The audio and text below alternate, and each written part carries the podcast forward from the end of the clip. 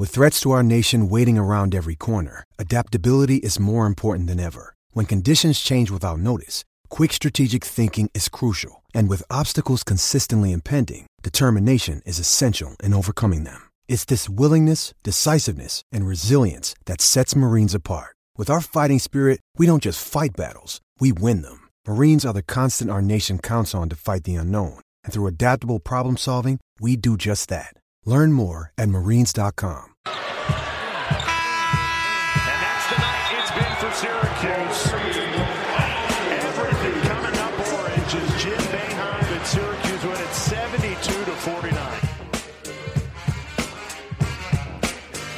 We welcome you to the Syracuse Basketball Podcast. Bobby Manning, James Zuba. Hopefully, you know us by this point in the season because there's three games left.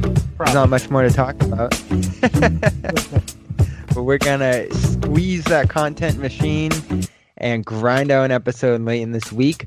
And James, it's always a great time of the year where I feel like the Syracuse Orange are pretty much done, dead in the water. Last episode, we pretty much wrote their obituary after the losses to NC State, Florida State, and Louisville. And they come out with a real quality win against Georgia Tech.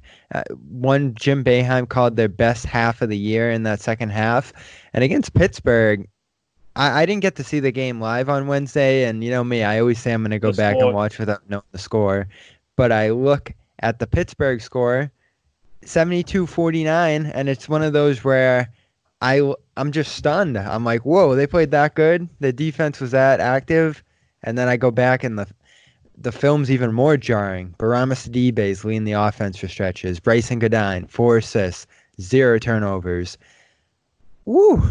That was a game full of unexpected developments, but all of them the Orange will take, even as the year starts to wind down and their tournament chances slim because none of these are particularly impressive victories. Uh, Georgia Tech is a team that is trending in the wrong direction, and Pittsburgh, one of the worst offenses in all of college basketball. So I'm not ranting and raving about the defense. It just shows the Syracuse team, in my estimation, not able to compete with the top level talent in this conf- in this conference, but when you look at them compared to the bottom half especially and even teams on their tier, they can go out there and beat those teams and at their best, they might be the fifth best team in the ACC for what it's worth. Well, first of all, first things first, uh, disloyal on your behalf for not watching the game last night. Uh, that's that's on you. uh, yeah, second half against Georgia Tech. I mean, I think it was one all year. Um, you know, came out with their hair on fire. They looked dead in the water in the first half. Come back and you know end up winning that one. And then you know last night at Pittsburgh, yeah, who, who would have thought Bourama Sidibe would have had the game that he did? Uh, I don't know if he has a proclivity to play in the Petersen Event Center because he's had two out of his three best games in a Syracuse uniform have been at Pitt on the road. Um, and you know, just a, a numerous, you know, a lot of takeaways from last night's game. Uh, obviously, Buddy goes down with the ankle injury. He didn't return in the game. Actually, I just saw Matt Park tweeted that um, ankle injury sounds a little bit worse than than we originally thought. Um, you know, he just said Buddy's going to be a game time decision. Talking with Jim Boeheim, said he he could not have returned in last night's game despite what was reported. Um, and we'll we'll see. You know, he's going to be a game time decision Saturday against UNC. We'll we'll get into preview on the UNC game and all that, but um, yeah, certainly, um, you know, as you talked about, Pittsburgh not not a great offense. Um, you know, they're they're not really equipped to, to compete against Syracuse on that side of the ball. Um, they do get after it a little bit defensively. They didn't show that last night. Um, and you know, Elijah Hughes goes out and does Elijah Hughes like things, puts up a lot of point, 25 points. Um, you know, filling up filling out the stat sheet with with rebounds and assists. And uh, you know, o- overall, just a really good game for Syracuse, especially without their second leading scorer. We have the questions flowing in live as we record here, and one of them's intriguing. I'm actually going to adjust it a little bit for my own benefit. If Buddy doesn't play on Saturday, does Q still have a chance to win against UNC?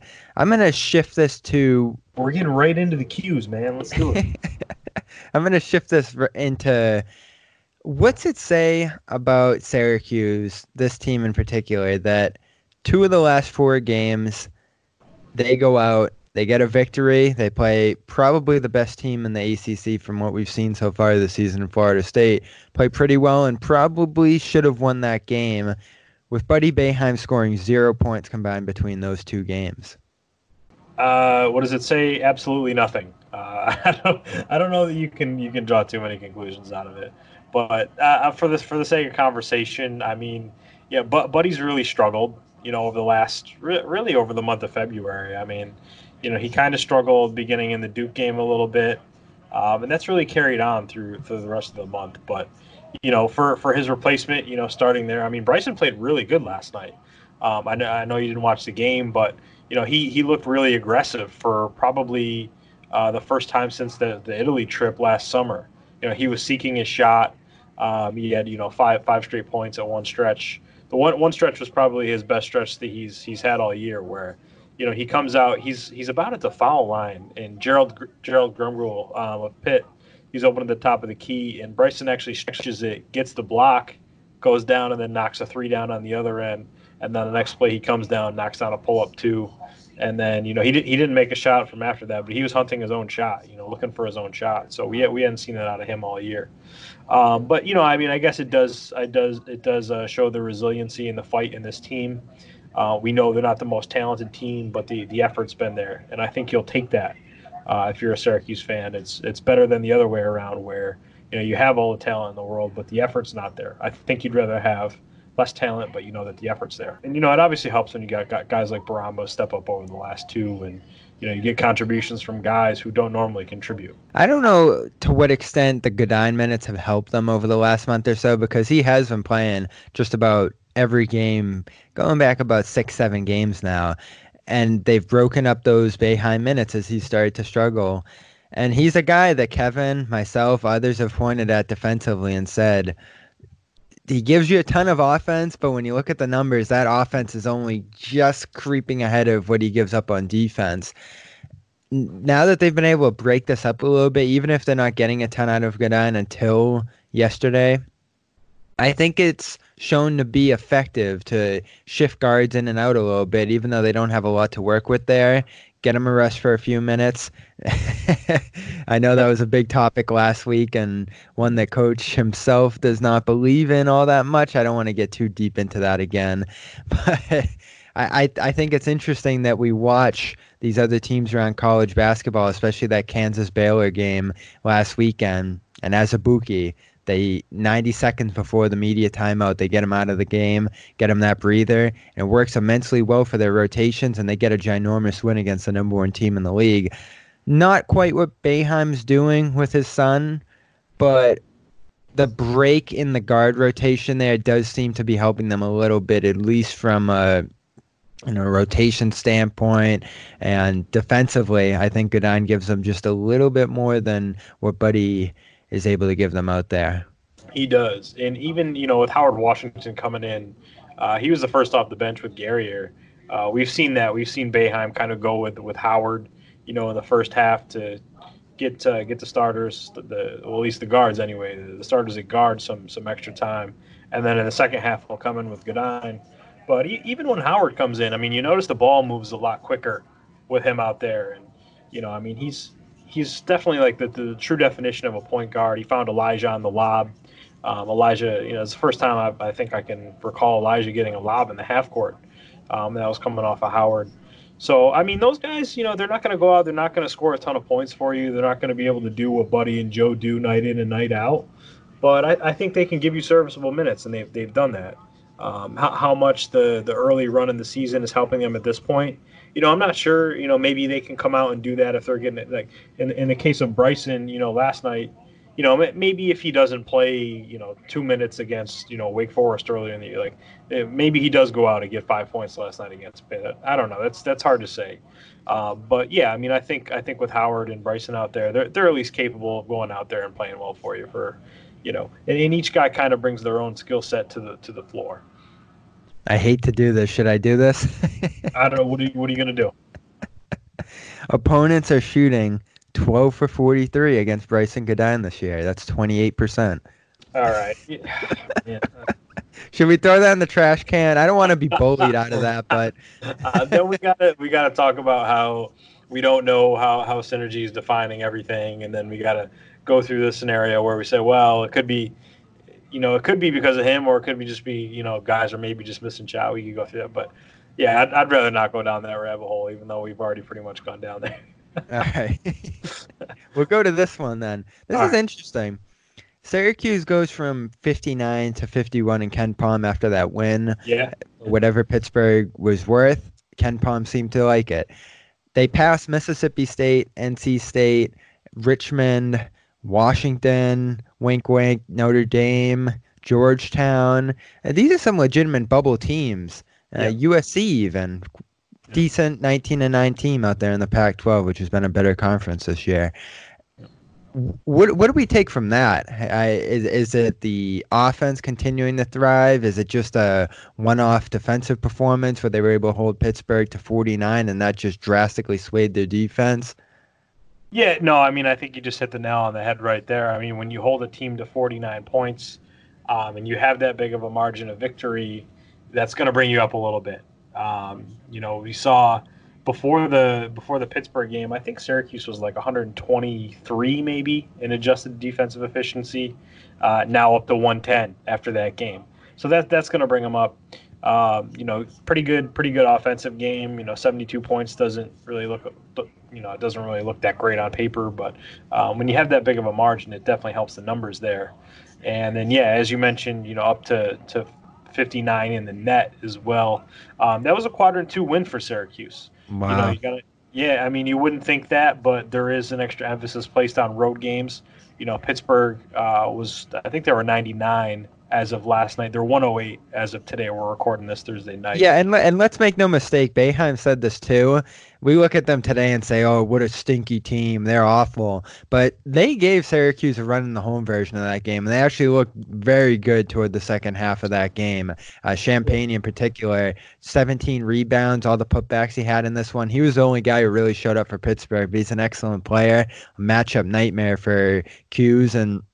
The Orange played such a nice game, and withstanding Boeheim's loss, using Goodine and involving him no less. He wasn't just standing out there the way he was Wake Forest and getting that puck back at the end of the game, and involving Sidibe the way they did. Like stunning, awesome. Probably just one game in 29 or whatever they're going to play this year, 34. Still awesome to watch. So many weird developments in this game but we've seen so many awful losses this year. It's nice to have one that's weird, wacky, and a great result. Yeah, I mean, I think if if you count the games starting from the start of the new year, in other words, not not the Georgia Tech win, that's probably Syracuse's biggest, you know, in terms of margin of victory, um, win of the year in the ACC. Uh, I think the the BC game a little bit earlier in the year that was a little bit of a blowout, but to see Syracuse go on the road like that and blow the hinges off an opponent was a little bit stunning. Uh, I don't really think anybody saw that coming, especially because what KenPom predicted a, a Pittsburgh win. Uh, it was a one point, I think it was seventy to sixty nine was was the prediction. Yeah, Vegas line was opened- accused yeah, by one, by one, one. one and a half point favorite. So I don't think anybody really foresaw that. Um, Pittsburgh, you know, they, they might have had their, their spirits dampened a little bit towards the end of the stretch. They've they've lost some games. They've, you know, they've tacked on a few losses here. Uh, you know, that was their fifth straight loss. So it's it's tough to play through that if you're any team. But uh, you know, on the other side, you know, Syracuse. I mean, coming down the stretch here, we know they need these wins. Uh, they played really hard, and it was it was interesting to see them get that that win in such a big way, especially without their second leading scorer. So Bourama, The Bourama City game, man. will we give him five minutes here? He deserves definitely more minutes than he's gotten on the show all season, because I'm not quite sure we're gonna see what he gave them in this victory. It started early. It started often. Them looking for him. Hughes lobbing a full court pass to him in transition was Yep. startling and effective. He does the twist underneath, frees his right hand, and finishes down there. And it reminded me as I was writing the piece about him this morning that when they find him underneath, he scores. Uh, he's either getting fouled and going to the free throw line and he's shaky there, or he's finishing underneath. He doesn't miss many when he gets the ball down there and has position. He's got nice touch. I, I, his hands are good. And the only guy who's been looking for him for most of the season has been Marek Dolezaj with the dumps on the drives and the high-low action and stuff like that. The guards don't look for him too often in the pick and roll. Boeheim doesn't emphasize him much, and he's talked about the fact that they can't be a team that has post touches for whatever reason. But in this one, they go the complete opposite way, and they're feeding him again and again on the way to his best scoring night. And it highlighted just how efficient he's been down there 70% from the field. You want it on the other end, which is what Boeheim said too, and I fully agree with. Like when they recruited him, this guy was a shot blocker, and they've needed him to be that rim protector that he hasn't this year. And he goes down and blocks four shots and steals five passes in this one too. But nonetheless, highlights how they could get a little bit more offense from him. And even if it's just two to four more points, I, I think that's significant. I actually mentioned that yeah. last week. Yeah, I mean, even if he's going out, you know, four or six points per game more than what he's doing, I mean, that can go a long way. Uh, that could be the, the, differential in a lot of these games that Syracuse has played in. Uh, and in, fairness, you know, some of these buckets, you know, the guys guys were looking for him yesterday. Elijah, you know, throwing the full court pass to him, uh, as you mentioned. But some of these are coming off put, putbacks too. You know, his first bucket of the game was off of Joe Girard missed three. You know, he gets the the offensive tip in and that's what he's got to do. That's that's how he's got to look to get his points when he's not getting the ball down low. Is you know kind of kind of be uh, take a page out of Quincy Guerrier's book and hit the offensive glass and get the putback. Uh, he he can do that in games like like Pittsburgh. You know you're not necessarily facing the bruisers down there that you're going to face like when you go up against North Carolina this upcoming weekend. So that's that's a good way for him to get on the board. And to your point, yeah, when he's when he's gotten post position, um, he's gotten it along the baseline. He's he's got some moves around there. He works the angle. He he's got the reverse down a little bit. Um, you know, he's he's got some semblance of post moves down there. So it's not like he's he's not able to do that. And he is athletic down there. Uh, I think Bourama, with the case with him is he, he's a better player than what he's shown out on the court earlier this season.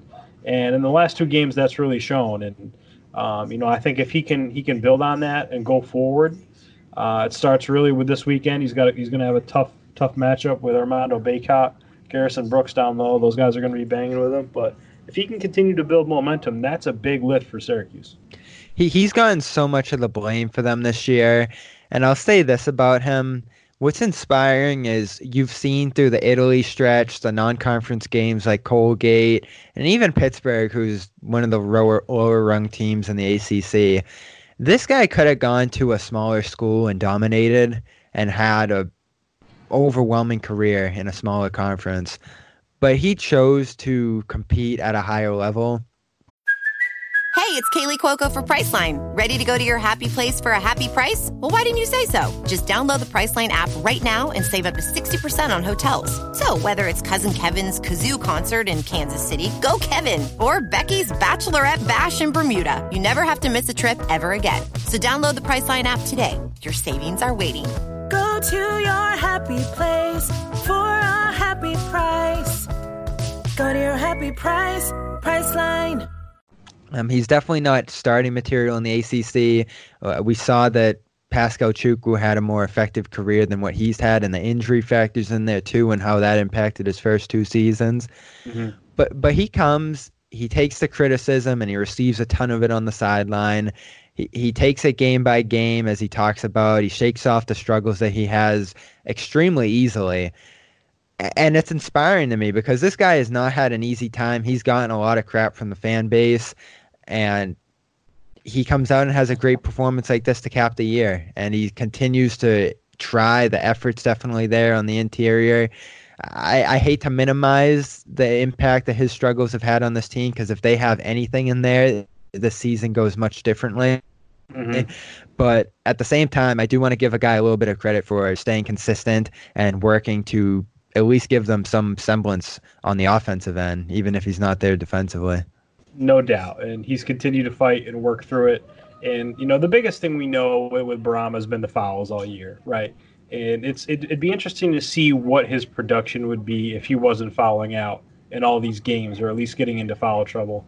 Um, it was kind of the similar situation at Pittsburgh. You know, as impressive as a night as he had, he picked up two quick ones in the beginning of the second half, right? And then he's up to four fouls, and then he's got to sit he could have had a really great performance last night, and he did have a, a, very, very good performance. Don't get me wrong, but you know we're we're talking about you know 18 points, you know, 16 rebound. Like he could have he could have really put up those similar numbers that he did in his freshman year at Pitt.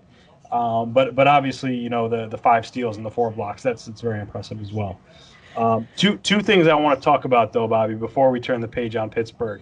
One, did you see Brendan Paul's three pointer at the buzzer? And two, did you see Jalen Carey his post on Twitter to Goody after the game? You'll have to fill me in on both. All right. So so Syracuse, you know, 20 point lead late. Jim Boeheim puts the walk ons in, right? Jesse Oh, Edwards. I got out the video right in front of me right now. So while you explain, I'm gonna watch it. Brendan Paul gets it. He's got like two seconds left. He catches it on the three point line, looks down, makes sure he's behind the line, chucks up a shot, and it hits the bottom of the net. I just thought that was great, man. Like, just just the fact that the game's in hand. You know, Jim Boeheim doesn't want him to shoot that shot, and he's out there and he's like, "I'm gonna get mine, man. I'm going for my," sh-, and he buries it. I thought that was great. Yeah, then, uh, there it is. I love it. And, then, it's funny, uh, the kid Mason, who they signed to the team at the beginning of the year, um, he was drawing up that play on the clipboard. That was the tweet you're talking about, right? Or no, that might be a different that, tweet. that was from today. That was from today. Uh, yeah, he had 33 on the left side and 12 on the right side. And I'm like 12, and yeah, it was Brendan Paul. Love it. And then uh, Goody took a picture of Jalen Carey before the game even started yesterday, and it's Jalen on the bench with the Pittsburgh Panther, the mascot. Goody Goody puts up the caption: "The Pitt Panther and Syracuse guard Jalen Carey are discussing the two-three zone." And then Jalen like must must have gotten brought to his attention after the game. He comments on it. No, told him get ready for a L. I love Jalen Carey, man. He's he's I don't know if you followed along, but his antics on the bench have been great. Uh, he's been interacting with like opposing fan bases on the road and stuff. At Virginia Tech earlier in the year, he was like waving at the fans as they were leaving. So, hey man, I'm, I'm all for it. We we know what Jalen, you know, he's been through to get to Syracuse and all those things, and obviously we all wish he was out there playing and contributing. But it's good to see him enjoy uh, enjoy everything from the bench that he has this season. It's a long year in the bench, and him and John are having fun with it. Yeah, Bull oh, man, he's having nobody's having more fun than Jack this year. John Bol Ajak is the untold great story on this team because he hasn't been anywhere near the court, but he is constantly visible and heard about from this team. He just has everybody dying laughing all the time. I, I wonder what he's saying over there. I talked to him at media day and haven't talked to him since. I just love to hear about why what makes this guy so funny and so infectious as a as a personality. And it's going to be interesting if he can find a way to start playing for this team in the future. He's going to become a very likable player, of course, depending on how he plays. No doubt, he'll he'll have his work cut out for him next year if, if Bourama's back and you know Jesse ahead of him in rotation. Uh, we'll see what happens with Tepe, but uh, certainly a likable guy and you know a very very fun personality from everything that we've seen so far. Goody says pay, gonna have his decision coming in the next three weeks, so we'll keep an eye out for that as well. That's gonna be a very important uh, decision toward next season. And- but before we get into that, just keep an eye out on Chance Westry. That's all I got to say. All right, tell us more there. we we got uh, I, I can't say too much, but I would just say keep an eye out on Chance Westry and, and see what happens on the orange recruiting front there. That's all I can say.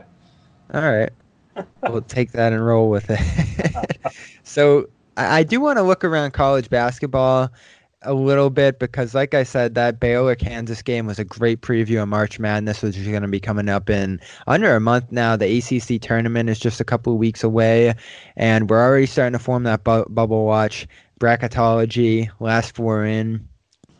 Right now, Oklahoma, USC, Providence, NC State would round out a five-team bracket for the ACC, which is more than we expected. Uh, definitely makes you wonder what could have been if Syracuse could have grabbed that win against them and maybe grabbed one or two of those that Virginia Tech lost became a Q3. It's going to be a lot of what ifs from the season, but I and you, I'd imagine, are pretty resigned that the Orange aren't going to be able to get back on that bubble. But it is interesting. You, you see some of these teams, Georgetown, not all that inspiring. Mississippi State, UCLA, like these are some very middling teams that have a real chance of getting in this year. It's interesting to see Memphis mm. down there too. Whew, what a year they had. What do you make of this bubble right now? And are there going to be some surprises on the back end of that NCAA tournament announcement when we get to it? Oh, there are always surprises on the back end of the, the NCAA tournament. I mean, I think back to 2017 when you know you had Syracuse on the bubble as well as Wake, and you know Wake, Wake was the team that actually ended up getting into the tournament, and Syracuse is on the outside looking in. But uh, there, there's always going to be surprises. But yeah, to your point, I mean, I think there's going to be a lot of what ifs for for Syracuse this year. Um, but you know, if, if ifs and buts were candy and nuts, then you know Syracuse would be sitting pretty, but they're not. Um, you know, I you could go to the NC State game and say if Elijah doesn't get hurt and they they get that win, then you know maybe Syracuse is sitting on the other side of this thing, or you know if they close it out at Florida State, you know what what does that do for their season? Um, but yeah, I mean, I think I'm pretty resigned to them to them not getting in. I mean, I think we can go to one of our questions as well. Uh, you know, what, what does the win total look like for Syracuse to get into the tournament? Uh, well, I think they're going to have to win out these next three, and that's that's not necessarily an easy thing to do, despite the competition. I mean, you got North Carolina at home, and then you got to go on the road for two games to close out the year. That's that's not an easy thing. Um, but you know, uh, let's just you know to play devil's advocate. Let's say they win these next three, and they're sitting at 19 and 12.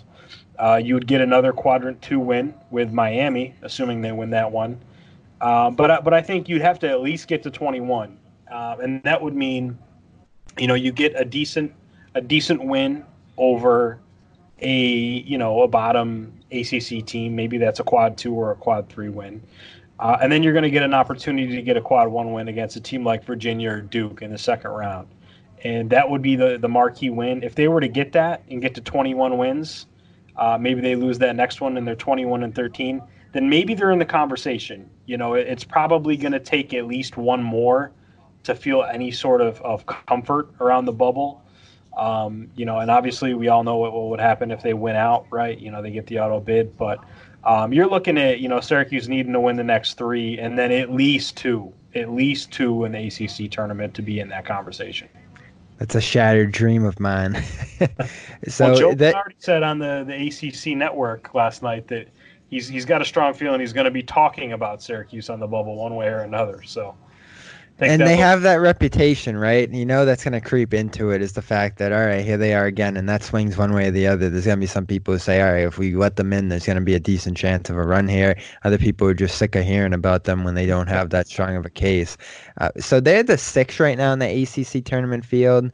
Would be interesting to see they'd be facing the 11-14 winner there, which would currently be um, Virginia Tech versus Wake Forest.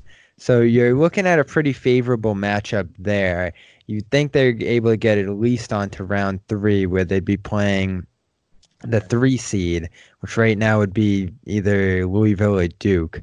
So you'll definitely have a chance at a marquee win there. It's just about whether on neutral site you could take one of those teams, and neither of those went very well. I'm imagining that Florida State's going to be that one seed. You know, maybe 'Cuse moves to the five spot over Notre Dame, and then you're talking about the four seed instead, which is Virginia. Like that's that's definitely more of a favorable route. So these last three games matter: UNC, BC, and Miami Two of them being road games. I like that. The trap game Saturday, though, there's absolutely no doubt about it. Nothing to gain from this against the 4 and 13 UNC team. It's one that's added Cole Anthony, beat NC State, who, as we just heard, Lunardi likes as a tournament team and uh, you know gave Notre Dame a run as well two games before that. They fought hard with Virginia. This is a much different team than what their record's shown, and we know just the pedigree, the coaching there is so much higher than what the numbers say about them. So I am terrified of this one. I'm always a big proponent that 'Cuse is a little bit worse at home than on the road, and I'm just scared of that logo, that team. Who knows? Maybe 'Cuse wins by 20. I wouldn't be stunned because it's been that kind of year for UNC, but I am very, very weary going into this one. BC, Miami, I think those two are washes. This one is the big problem spot as we talk about winning out. Yeah, and I think you know it, it would be really fun to look at this this game and say who who's going to hit the game winner for Syracuse against UNC because you know UNC is is becoming known for getting beat at the buzzer. You know, you think uh, the NCAA tournament lost to, to Villanova, right? But but this year especially, uh, you know, you lose at Virginia Tech on a, a double overtime buzzer beater from Ty, Tyrece Radford. Uh, the Duke game, you know, Wendell Moore, Thomas Woldetensae, Virginia, and then Nate Laszewski at Notre Dame. That, that's a lot of heartbreak for this team this year. Um, so, I mean, they're, they're way better. I mean, sitting at 11 17, they did beat NC State earlier in the week uh, on Tuesday. Uh, so they, they ended their losing streak there. But as we know with North Carolina, always a tough matchup. Uh, I think John had a post at noons earlier today uh, just saying that Syracuse hasn't beaten North Carolina since the first year they joined the ACC back in 2014. Yes, it's been a brutal matchup for them. That's a good point. And it's always such a tough matchup for Syracuse because one, you play the zone, and what does UNC do? When you think of UNC basketball, you think pushing the pace and you think getting on the glass, and that's two things that can really hurt the zone. Uh, this year, obviously, we know not so great in either of those categories, but they still do bring in Armando Bacot. They still do bring in Garrison Brooks, so it's going to be tough for the Syracuse front court, and they're going to have to avoid foul trouble in this game. That's that's the biggest key for me in this game is can the bigs avoid foul trouble, and can they compete with the bigs of North Carolina down low. This is the first game between these two since that game in 18, late February. Very similar type of matchup. 'Cuse was fighting on the bubble that year. UNC, of course, was a powerhouse that season. Uh, was that the year they went to the championship? I'm trying to think against uh, um, Villanova. It was either that year or the one before or after, because that was the three-year run well, that they were going on there. They made back-to-back Final Four. So North Carolina made the Final Four. They made the title game in 2016, right? And then 2017 they won it against uh, Gonzaga in the title game. All right, so I'm I'm a two years ahead of that, but nonetheless, pretty good team. Um, much more talent than the one we're talking about now, and that was an awesome game. Like that, the crowd was packed for that one. I'm interested to see what the crowd reaction for this one's going to be because this was probably a hot preseason ticket, and ever since the tickets have been even given away on the street when we talk about last Saturday against Georgia Tech. So I'm interested to see the matchup on the court as well as the atmosphere that's going to be uh, present at this one. I'm just very leery about the game in general because we do look at this. That's now eight straight losses against UNC. Um, we talk about that runner-up game in 2016. It hasn't gone well for them very often. And you talk about the matchup. You talk about some of the things that UNC does from a stylistic standpoint that make it difficult. This one shouldn't be hard if we just look at how these teams have played this year and how 'Cuse is beaten up on that lower runner competition. They haven't had a lot of trouble beating a team with a record like 4 and 13. So it'll be interesting to see how those two different trends converge on this one no doubt. And you know, going into the matchup, uh, we got John Wallace's jersey retirement. So Syracuse fans, if you're going to the game, be on the lookout for that. Uh, John Wallace, obviously a legend, and uh, that should be a pretty big event. You know, I think I think Donna Ditota had a Q and A up, up, with him on Syracuse.com earlier in the week, and you know he had a lot of great things to say. But um, yeah, as for the matchup, you know we'll we'll see what we get. Um, North Carolina a little bit better defensively than offensively this year. Um, a little bit challenged on the wings. You know, we know Cole, we know the, the point guard that he is, and kind of the initiator, the scorer he is up top, and then the bigs down low. Um, but really, you know, they lack scoring on the wing this year. They don't really have like that wing scorer that they're they're so used to having. Um, so so we'll see what happens there. And then you know, just just for color, I just want to tease it a little bit you know, we we kind of KenPom has kind of become the the gospel this year, um, as it really has been really like the last two or three years for um, the greater college basketball community. But the final three games, and KenPom has been off with Syracuse this year, but the final three games, KenPom does predict Syracuse wins in all three. So I'm just going to tease that. I'm just going to throw that out there. That's probably what I'm going to go with too to be honest. Like BC, BC's been a weird team this year, but they just don't scare me in general. And that first game plays into it. The inconsistency plays into it. And Miami's just been flat out bad this year. Uh, you've t- you talked on that solo episode you did about some of the guard talent they have and stuff like that. But you know, when 'Cuse is going on the road against a poor team, I expect them to take care of business. I know there's just a greater level of focus that they carry onto the road. The offense has been flowing better in those environments. So those two don't worry me nearly as much as Saturday does.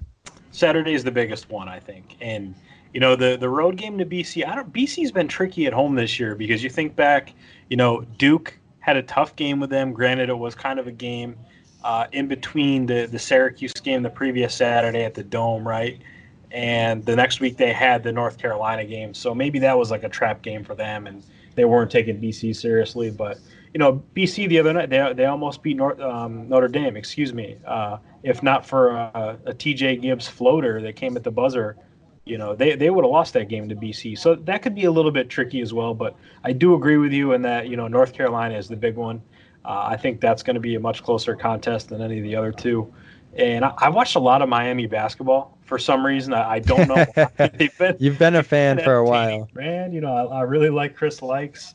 Um, you know, I like Ja'Quan Newton. They had him a couple years ago. The guys that have come through, uh, Lonnie Walker and the like.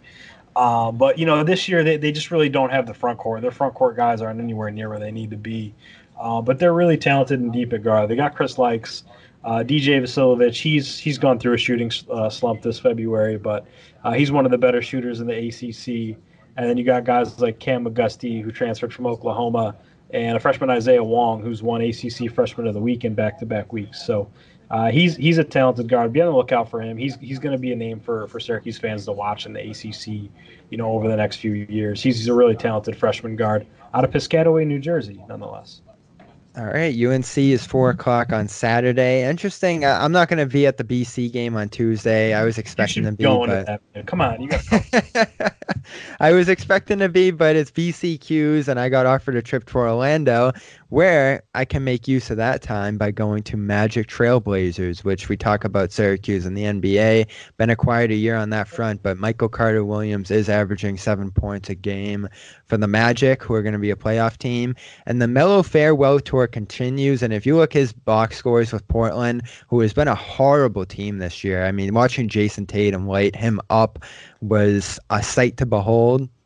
But Melo, one night he's like 36, the next night he's like 1 to 12 with 5, and he's been flipping back and forth between those two kind of games all year long. But man, the fact that he wasn't going to be in the league this year and he's still out there dropping 30 points many nights is cool to see. And credit to Portland, who their fans have already been complaining and having a rough time this year. You know, one of the Celtics announcers talked about the fact that you can sense in that environment up there. They were a team that almost went to the finals last year. Now they're barely fighting for the eight seed. They can sense that this team isn't very good, but they've given Melo the chance to go out and do his thing. And I'm excited to go watch what will probably be uh, one of the last chances you'll get to see him in the NBA. So I'll be all over that. I'll probably write a little bit of story, a little story about Carter Williams and Melo hanging on one last year. Hey man, you you see him the other night against OKC? no, I did not. He had the clutch bucket. I mean, up one late, gets hit on the the pick and pop. He's been doing the same he's still got it, man. He's still out there getting buckets. A little bit more uh, erratic this year, uh, a little bit more volatile than we're used to with Melo, but he gets still out there. You can go out for thirty, and we know he's still clutching the. It is know, a blessing to the league that we get to watch him because it was so, it was almost over. No one wanted to give this guy a chance to start this year. The narrative completely changed. Completely flipped the script on the narrative. Melo did. So we'll see that on Monday. Follow along for that. Follow along with Austin Lamb, who will be at the Dome for the last home game on Saturday. And then you can hear from us after UNC and BC next week. John and Dan, yeah, after the UNC game. And uh, definitely subscribe to Troy Nunes as an absolute podcast. Subscribe, it's free. Um, I should be heading down to Miami for the last game of the year. Yes. Except I don't know if I'll be able to get down with the coronavirus and everything that's going around. We'll see how that plays out. But uh, for right now, I'm planning on getting down and covering that. It should be the last game that I cover for the year unless Syracuse like makes the NIT and gets all the way to Madison Square Garden, then I'll cover those games. But uh, yeah, we'll talk about that next week because we'll have more of a clear sense. But I'm not rooting against that. Uh, to be sure, that'd be fun because I think they'd have a real chance to win that tournament. I think this team would take it seriously, but not too much on that for now. For Bobby Manick, for James Zuba, we'll see you next week.